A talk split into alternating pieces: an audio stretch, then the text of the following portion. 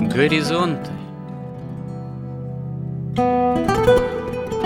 Авторская рубрика протерея Андрея Спиридонова и Георгия Лодочника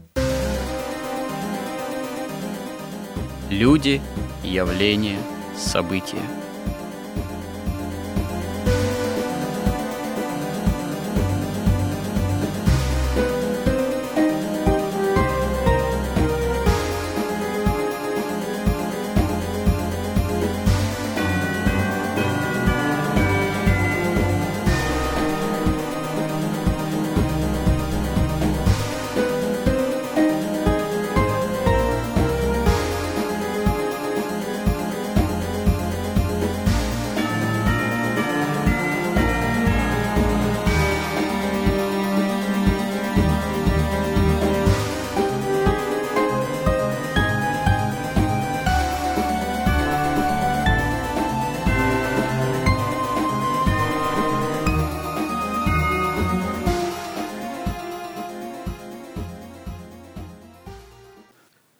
Добрый день, уважаемые радиослушатели. В эфире радио «Благовещение» и в нашей постоянной рубрике «Горизонты» я, протерей Андрей Спиридонов и мой добрый собеседник Георгий Лодочник. Продолжаем наши разговоры на обширнейшую тему «История как промысел Божий».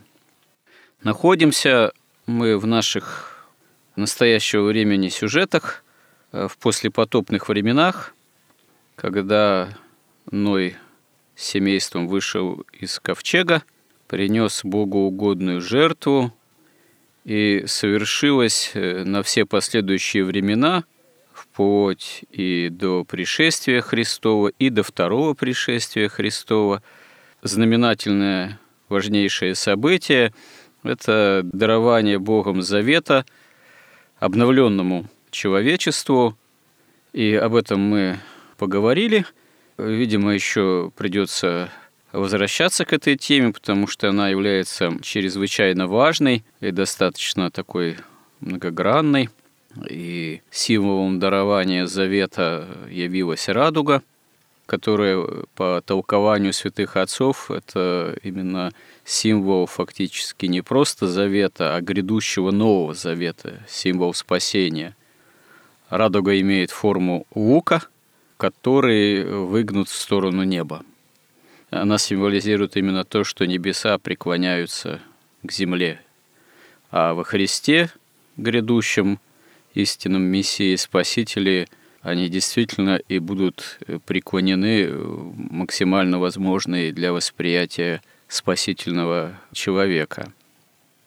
Важно то, что действительно, хотя человек еще не спасен, он еще удобо преклоняем греху, о чем сам Бог и свидетельствует, когда говорит, что не буду больше уничтожать человечество, потому что помышления человека от юности его именно устремляются к греху, к страстям. Казалось бы, это даже несколько странно, Почему Бог именно такой делает вывод, что вроде человек устремляется легко к греху, но уничтожать его Господь уже не будет, человеческую цивилизацию, такой всемирной катастрофе, как потоп. Ну, здесь толкователи указывают на то, что да, человек удобо преклоняем греху, помышление человека от юности его, ну, когда в человеке просыпается действие страстей, в особенности от юности – греху э, человек легко устремляется, но эта ситуация гораздо менее безнадежная, чем была в потомках Каина.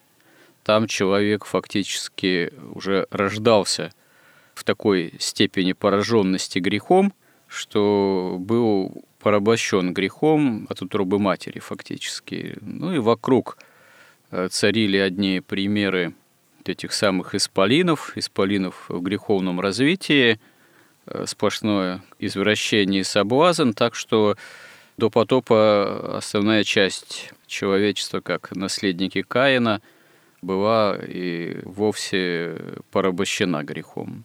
А обновление послепотопное заключается уже в том, что человек не в такой степени порабощен грехом, а ну вот удобо преклоняем, но есть возможность борьбы с грехом и даже победы над грехом с помощью Божией. Также толкователи указывают на то, что человеку дана заповедь господствовать над окружающим миром, и не просто миром животным, а вообще всем миром и миром невидимым. То есть и над духами, как ангелами, так и демонами.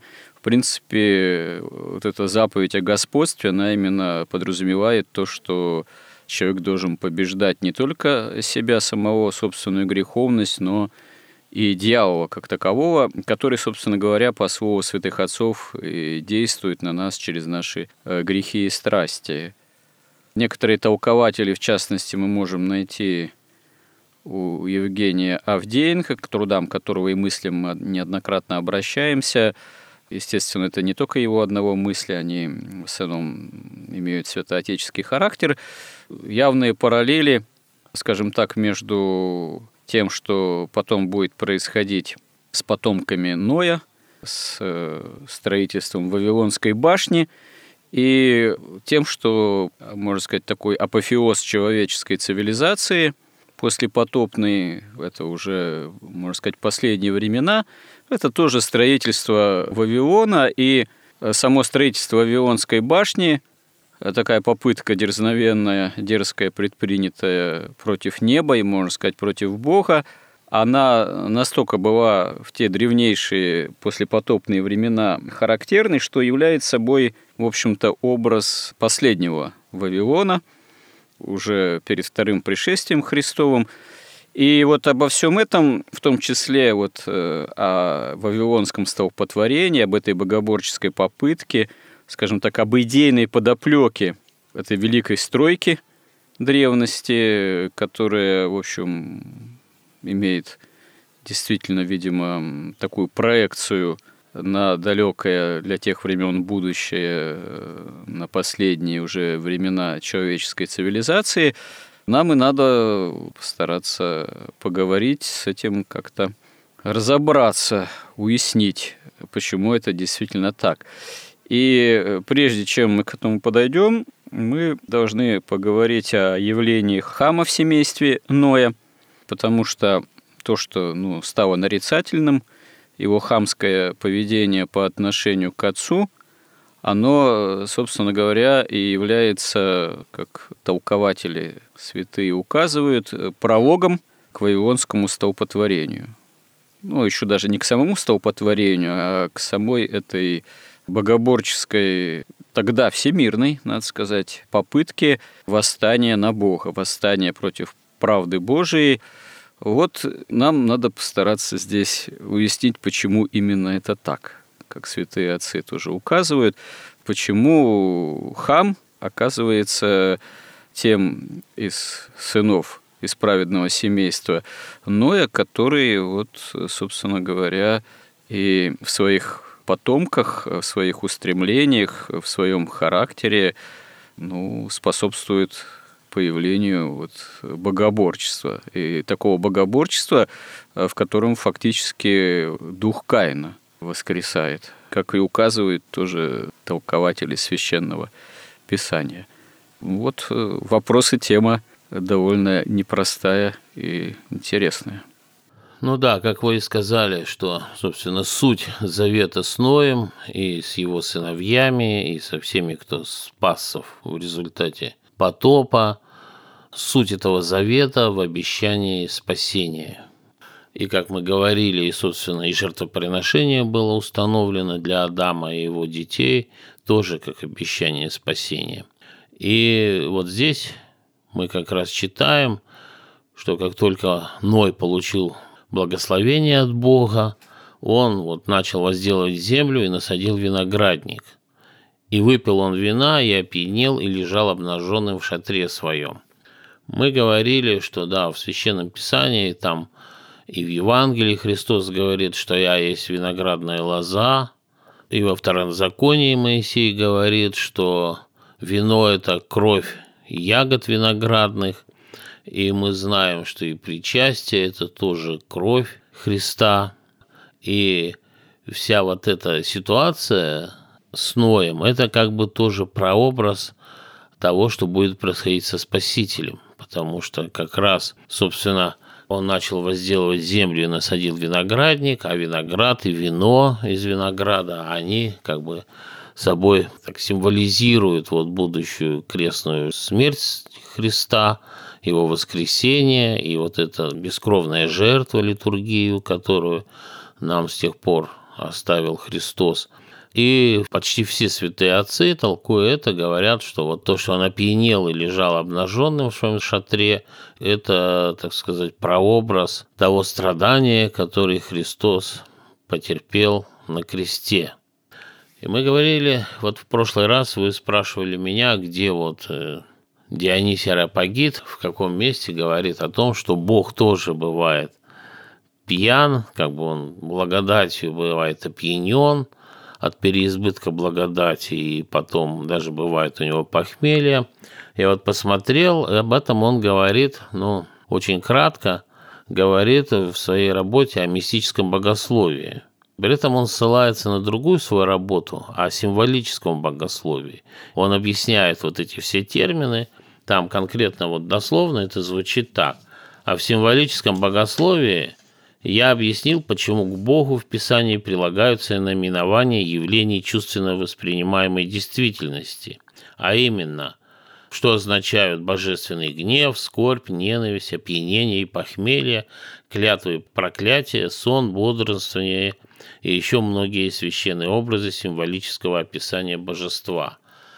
Да, действительно, это место толкует уже Максим Исповедник, объясняя, что, разумеется, да, все эти вот эти вот человеку свойственные вещи трактуются здесь, конечно, символически, потому что Бог, конечно, он не напивается и не опьяняется, и нет у него похмелья, так же, как нет у него ни скорби, ни ненависти, ни гнева, что он не клянется и никого не проклинает. То есть это все описывает некие движения, можно сказать, промысла Бога, о чем говорит тоже Максим Исповедник, ну, в такой форме, которые доступны были человеку и тогда, и сейчас. Да, это еще в догматическом богословии называется антропоморфизмами священного писания, в том числе ну и у святых отцов, это когда о Боге человек, богослов, рассуждает применительно к миру и человеку, человечеству. Это так называемое положительное, да, катафатическое богословие, потому что если брать богословие отрицательное, что называется, апофатическое, там, конечно, такого рода терминология, она просто не имеет места быть. Но я обратил в прошлый раз на это внимание, потому что вот в числе таких антропоморфизмов, да, вот когда о Боге говорится, что он опьяняется собственной благодатью, да, и даже, может быть, переизбыток этого опьянения, ну, это такой довольно сильный антропоморфизм, что называется, довольно сильное наделение Бога человеческими свойствами или действиями. Но в определенном контексте, тем более у истинных богословов, у святых отцов, это оказывается уместным, но тут надо иметь в виду, что это все-таки определенный контекст, когда такого рода термины или определения применяются. Ну да, но вот что конкретно имел в виду Дионисий Рапагид здесь, конечно, непонятно, потому что вот эта сама работа о символическом богословии, она до нас не дошла. Он на нее ссылается часто, но что там написано, мы не знаем. Но мы можем сказать следующее, что да, вот вино является неким символом, прообразом благодати, так сказать, такая материальная благодать, и она действует в значительной степени похожим образом, как говорили там, что вино веселит сердце человека, да, и там устраиваются пиры для удовольствия – это все тоже говорится в Писании. Но тут нужно вот о чем вспомнить, что также человеку дано и вино, как образ благодати, но человеку данный хлеб насущный, который тоже является прообразом Слова Божьего, потому что, как говорил Христос, не хлебом единым жив человек, но всяким Словом Божиим. То же самое можно сказать и о любви. То есть, если вот эта вот телесная любовь, она только как бы дополнение или отражение подлинной любви, подлинного эроса, то есть любви человека к Богу совершенного.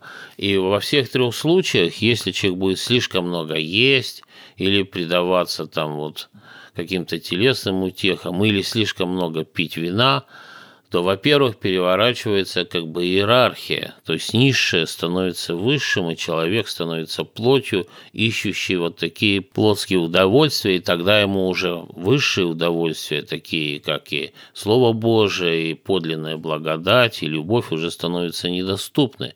И второй аспект, когда человек пытается так сказать, не получить благодати, вот эту радость благодати от Бога, но когда он пытается ее силой взять или своровать вот каким-то образом через вино, и берет больше, чем достоин, то, конечно, это становится уже совершенно разрушительным, и уже наступает там и вот такое беспамятство, и похмелье, и все вот эти отрицательные последствия вплоть до смерти.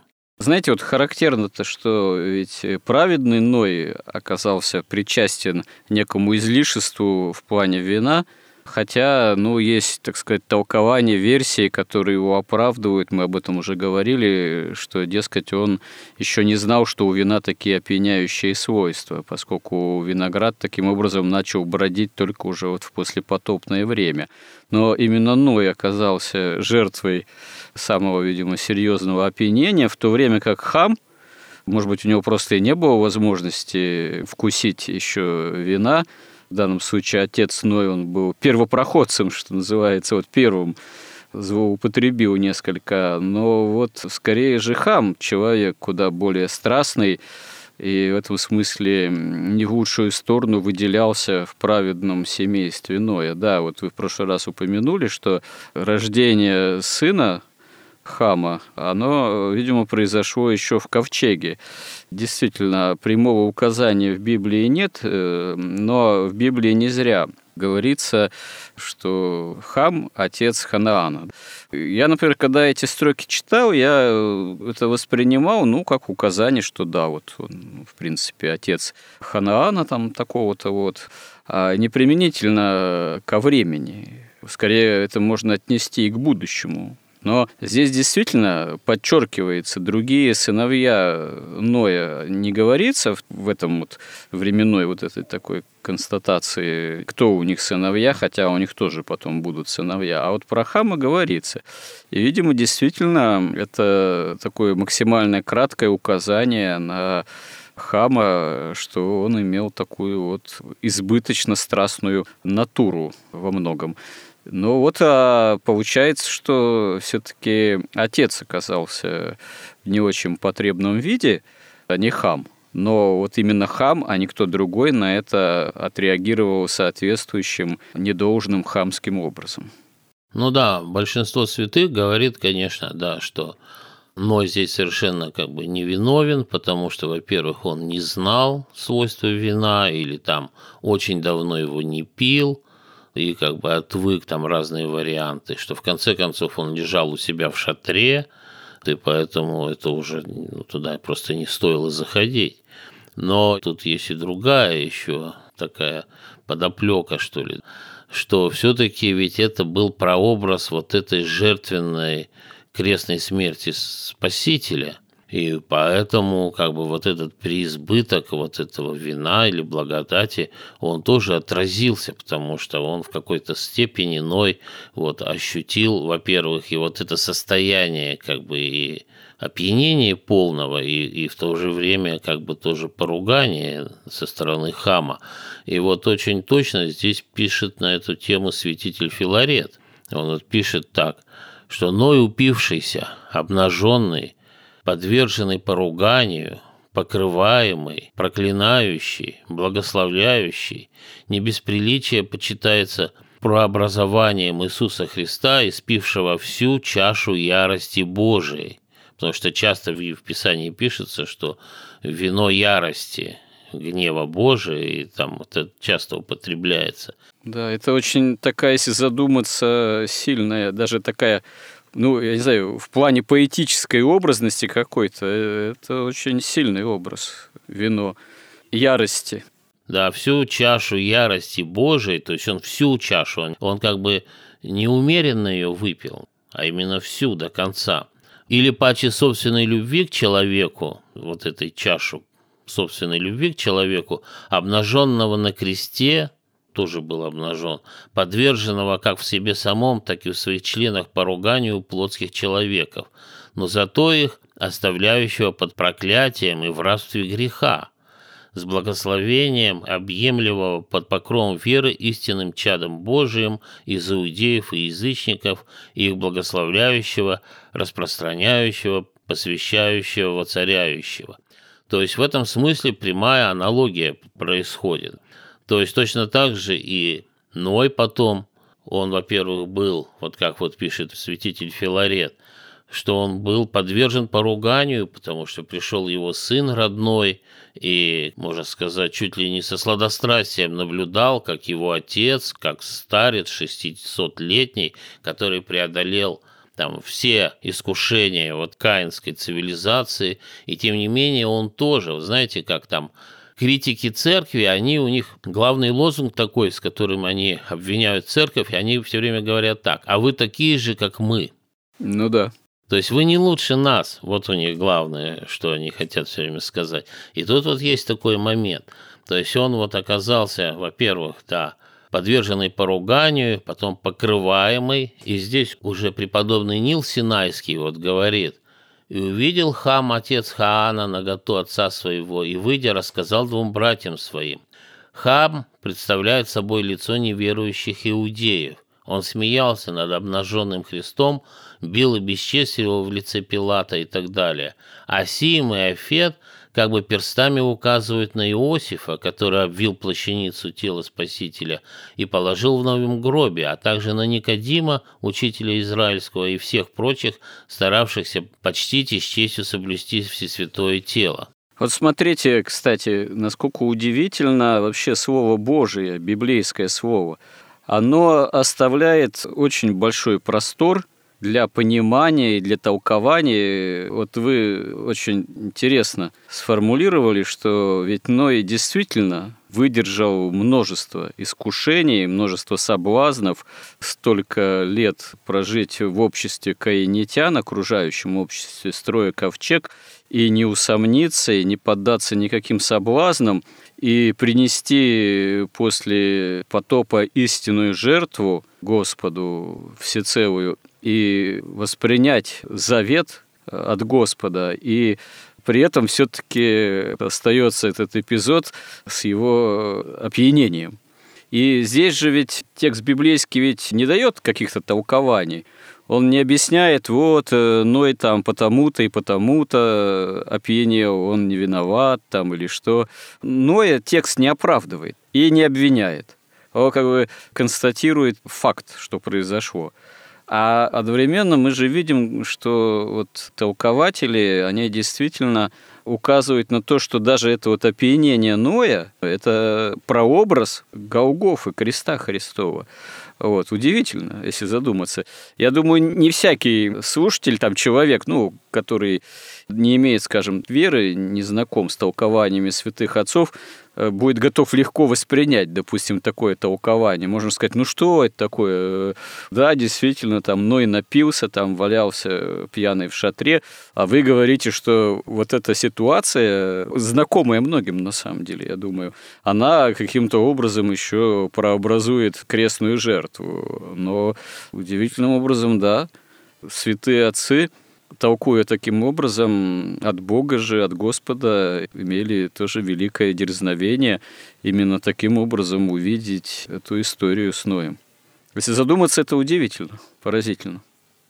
Вот священник Владимир Соколов, он писал, что проводили такую экспертизу лингвистическую. Вот есть программы, которые определяют авторство – да, и вот туда взяли священное писание, как бы провели через эту экспертизу, и компьютер сказал, что автор у этого произведения один.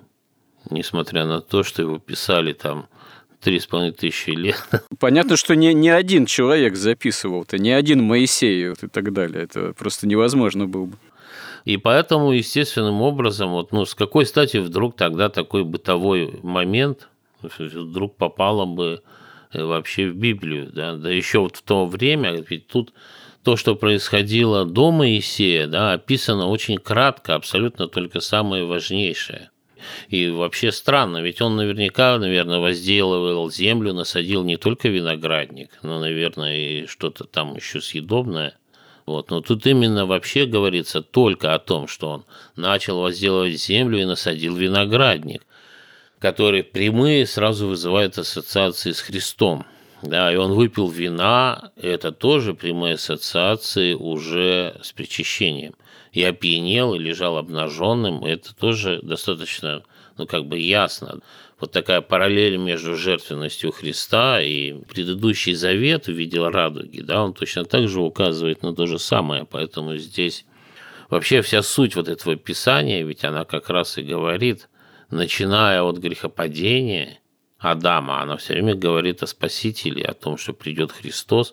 Все жертвоприношения, все вот Ветхий Завет, там закон иудейский, да, он все говорит и направлено на то, чтобы пришел, мог наконец прийти Спаситель. Поэтому для нас тут ничего удивительного нет, конечно. Дальше мы читаем, что увидел хам отец Ханаана наготу отца своего, и, выйдя, рассказал двум братьям своим – Сим же и Афет взяли одежду и, положив ее на плечи свои, пошли задом и покрыли наготу отца своего, лица их были обращены назад, и они не видели наготы отца своего. То есть тут тоже прямая аналогия как раз с Иосифом и Никодимом, которые повели себя совершенно не так, как вот эти вот иудеи, можно сказать, каббалисты к тому времени были, которые смеялись над ним.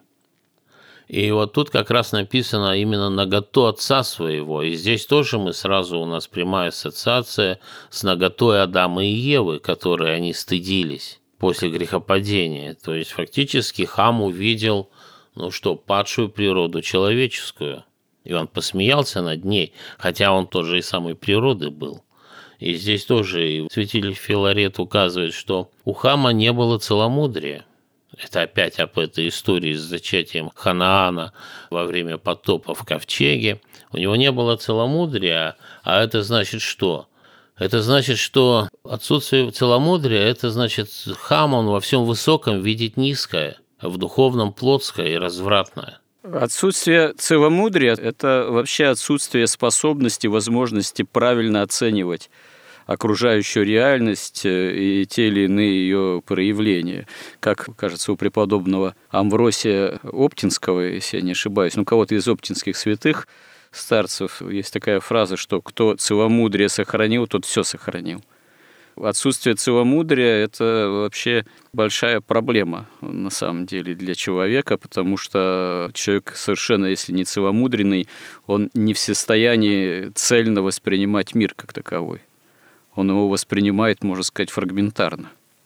Ну да, и он как бы высшее не видит, он высшее, вот как наши современные режиссеры, всякие художники, они во всем высшем видят низшее, точно так же, но вот это как раз отсутствие целомудрия. То есть он увидел отца своего старого, 600 лет ему было, хоть он еще потом 350 прожил, вот, но тем не менее, увидел праведника, и вот тут как раз уже Лопухин пишет, пишет, что в поступке хама видна злобная радость в унижении отца, чувство гордости и собственного превосходства и отсутствие чувства стыда. Это он ссылается на Властова. И дальше пишет, вскрывая довольно ясно выраженные здесь мотивы хама, мы можем сказать, что он издевался перед братьями над своим отцом, изображая в неприглядном свете то, как их отец, этот 600-летний старец, такой непоколебимый стол благочестия и веры мог дойти до такого смешного состояния. Он, может быть, рассказывая о случившемся, еще издевался над посрамлением отца, не внимая премудрому, который говорит «Не ищи славы в бесчестии отца своего». Это он ссылается на Иоанна Златоуста уже. И он как бы рад, что тот, кто служил образцом строгой жизни и обуздывал его злонравие, теперь сам в неприличном положении от опьянения. То есть Лопухин говорит, что, вот ссылаясь опять же на святых отцов, что, видимо, поскольку хам имел такие наклонности, то но его в какой-то степени обуздывал, указывал ему на это. И теперь он радовался, что и со мной, не вникая вот в то, что это на самом деле была такая жертва со стороны Ноя, прообраз жертвы Христовой, а он этого не видел ничего. Он радовался как раз вот тому, что он, в общем-то, обрел в какой-то степени независимость от отца, так же, как и потом вот эти строители Вавилона будут стараться обрести, так сказать, независимость от Бога. Точно так же он ну, радовался этой независимости и то, что, опять же, что он такой же, как и я, только я, вот у меня одна страсть, у него другая страсть. Примерно в таком духе это было. И в каком-то смысле он вот... В чем тут самое главное, что здесь проявляется отрицание отцовства. Ему нечего наследовать в вере и в праведности отца. Не только отцовство, как говорят толкователи, но еще и священство. Потому что Ной для своей семьи, не только для своей семьи, был еще и священник, который приносит истинные жертвы Господу. И вот отрицание отцовства хамом было еще и отрицанием священства, что потом скажется как раз-таки в грядущем проекте строительства Ионской башни. Ну да, это как раз, да, в начальной фазе в такой отказ и от священства, и от отцовства, что он наследует, опять же, только жизнь, которую дал ему отец – Потом это все ведь, ведь у человека есть отец и, и вот такой земной, есть еще небесный. В какой-то степени это все в дальнейшем, по крайней мере, вот уже строителями, вот этими каменщиками Вавилона, вот точно так же они отвергли, в общем-то, и авторитет уже и Бога Отца который вообще сотворил мир и дал всем жизнь. Можно сказать, что здесь есть аналогия с тем, как сатана, будучи сотворен вообще служебным духом, при этом он, благодаря этому, поскольку он был как бы вестник и должен был истину божественную нести человеку, он себя противопоставил Богу, глядя как бы тоже, как ему показалось, на немощь Бога, который, будучи совершенным, уже все сотворил, все сделал, что мог, и дал ему свободу воли. И он посчитал, что он способен сейчас, он-то ничем не связан, а Бог связан вот своим совершенством – и поэтому ему показалось, что он вот в такой же степени в какой-то беспомощен, и он может делать все, что угодно. Вообще, восстание на Бога, которое первоначально произошло в мире ангельском, оно до конца, наверное, имеет такой неизъяснимый характер. Рационально это трудно объяснить. Может быть, только путем каких-то, так сказать, там, сравнений. Вот, например, поведение Хама – это тоже ведь восстание так сказать, на Бога. С другой стороны, вообще вот отношение к Богу, как полноте всех благ, как жизнеподателю, как источнику именно жизни вечной и всемогущему, и полноте божественной любви, оно для человека, можно сказать, что это своего рода меч обоюдоострый тоже, потому что Бог дарует человеку ту вечную жизнь, которая ведь свойственна ему самому. В самом человеке нет источника полноты вечной жизни. В человеке, поскольку он создан Богом же по образу и подобию Божьему, есть способность, данная Богом, к вечной жизни. Но чтобы эта способность действительно в человеке во всей полноте реализовалась, нужно, выражаясь современным умным языком, нужно выбрать правильный дискурс, ну, правильное направление движения. Мы видим, что даже у Адама и Евы, первозданных, это не получилось, потому что они не явили правильного отношения к Богу, не явили покаяния. В прошлый раз мы касались вопроса, к примеру, вина, что вино, оно же это образ благодати на самом деле. Основа Евхаристии, литургии, но действительно очевидно, что при неправильном отношении к вину – чрезмерном его употреблении, оно может стать бедой, оно может стать бедствием. Вот, если вино превращается там в пристрастие.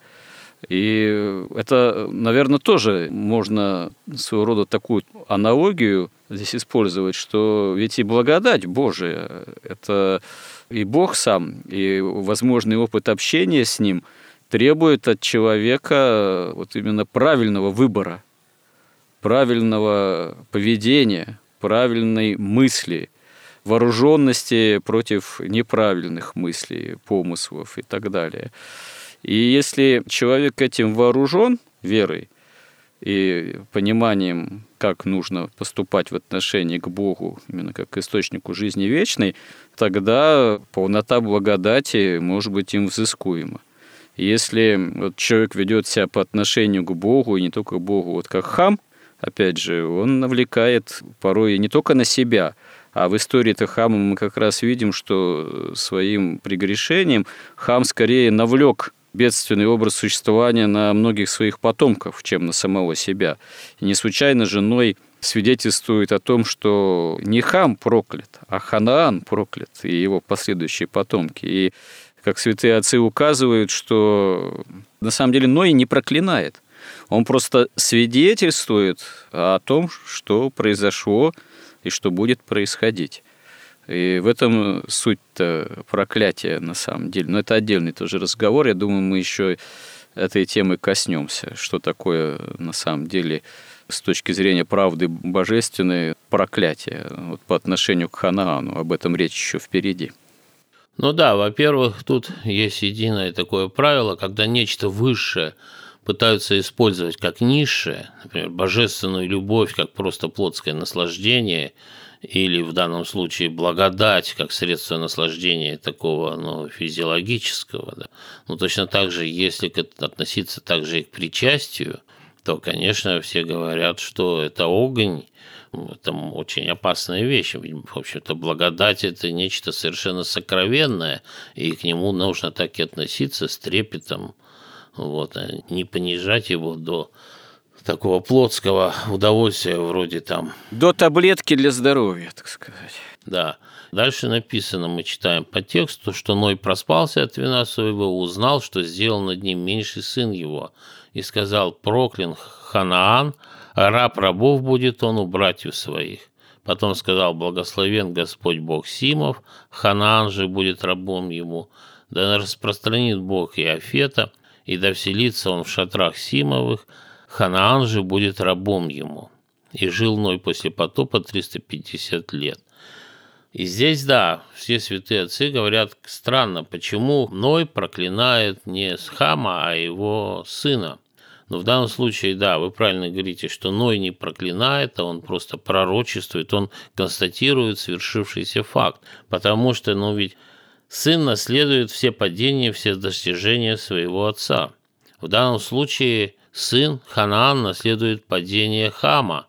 А почему, еще говорят святые отцы, не был каким-то образом проклят Хам? Потому что ну, он был только что Богом благословлен вместе со всеми остальными. Поэтому он просто, его сын наследует его вот это падение, которое он только что совершил, во-первых. И во-вторых, Хам унизил своего отца, и точно так же было унижено его потомство.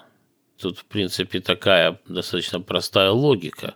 То есть он унаследовал эти черты свои от отца, и поскольку Хам вместо того, чтобы бороться с этим вот своим отсутствием целомудрия, он как бы его проявляет, то соответственным образом как бы вот эта вот черта проявляется в его сыне, и он становится рабом. Почему? Что такое рабство? Потому что он не имеет уже силы противостоять греху и противостоять вот другим уже народам.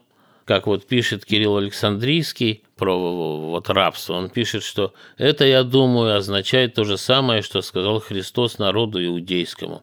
«Истинно говорю вам, всякий делающий грех есть раб греха». То есть, поскольку вот этот грех в хаме проявился таким явным образом, он потом проявляется в его потомстве – потому что они остаются рабами греха, и грех их делает слабыми, они становятся уже рабами не только греха, но и уже соседних народов. Мало того, что действительно отношения рабства потом в особенности сказываются на потомках Хама, собственно говоря, Хананеи – это же один из таких ярко выраженных в плане идолопоклонства народов. Именно у них потом Ваал со стартой особенную силу берут. Причем это фактически трансформация божеств, ну, как говорят религиоведы, пришедших из Вавилона, из Халдеи. И в Халдее эти божества, они, в общем-то, такой хищнический характер не имели. Конечно, это тоже были идолы языческие, но именно у хананеев в Ханаане они приняли наиболее такой мерзкий характер, вплоть до вот массовых человеческих жертвоприношений, до массовых приношений в жертву вот этим медным идолам собственных детей. Ну да, и поэтому вот в этом пророчестве Ноя как раз описана вся история, которая в тысячи лет, хоть времени прошло, но все собственно, так и произошло, как он сказал. То есть, во-первых, потомки Сима уже во главе там сначала с Моисеем, потом с Иисусом Новином, Бог заповедовал эту землю народу богоизбранному, они пришли и покорили ханаанеев там, и хоть Бог заповедовал уничтожить их всех, они частично оставили у себя их в рабстве, чтобы служить. Потом они сами уже пали до того, что распяли своего бога, Мессию, и тогда уже вот потомки Афета, которые распространились на всей земле, и в том числе и на севере, и в Европе, они уже приняли веру Авраама уже в виде христианства, и тем самым они как бы уже, как говорил Ной, вошли в шатры уже потомков Сима. И при этом потомки Хама также остались рабами уже и у потомков Иофета, потому что большая часть потомков Хама, она ушла в Африку. То есть это все очень подробно оказалось как бы реально так и произошло. То есть это истинное пророчество и вообще все Писание, оно полно этих пророчеств, которые потом исполнились, хотя это писалось там много тысяч лет назад, но тем не менее до нашего времени все исполняется. Но это, как говорится, одна сторона медали, потому что дело-то не только в расовой, там, этнической принадлежности тех или иных людей, но и обществ, и народов. Проблема-то она, если бы можно было ее свести только вот к кровному родству. В конечном счете-то потом во Христе оказывается, что нет ни Эллина, ни Иудея. Проблема в плане духовном, почему и как воскресает дух Каина.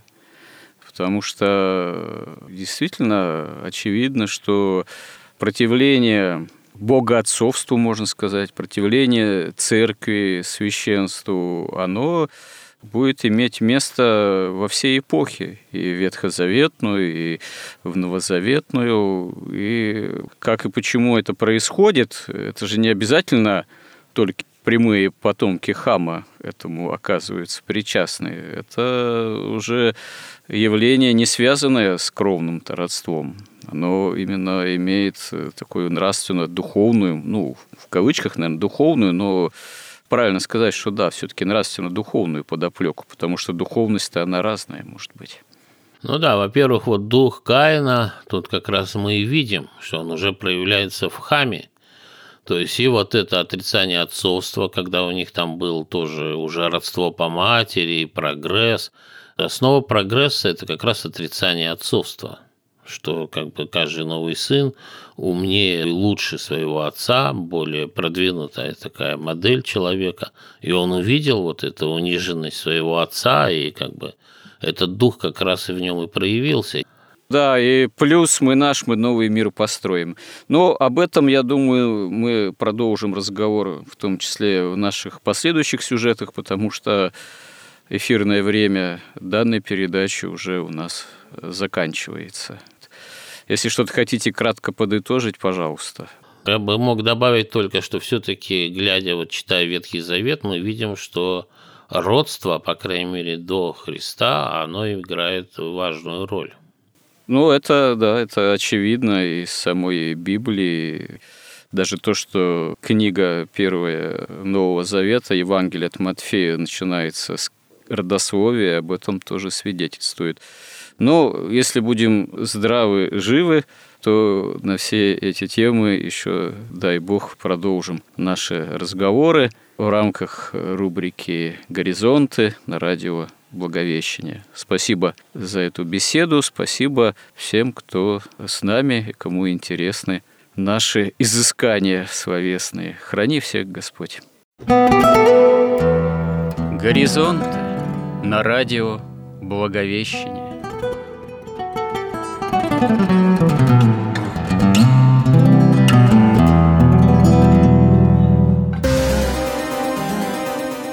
Разговор вели протерей Андрей Спиридонов и Георгий Лодочник –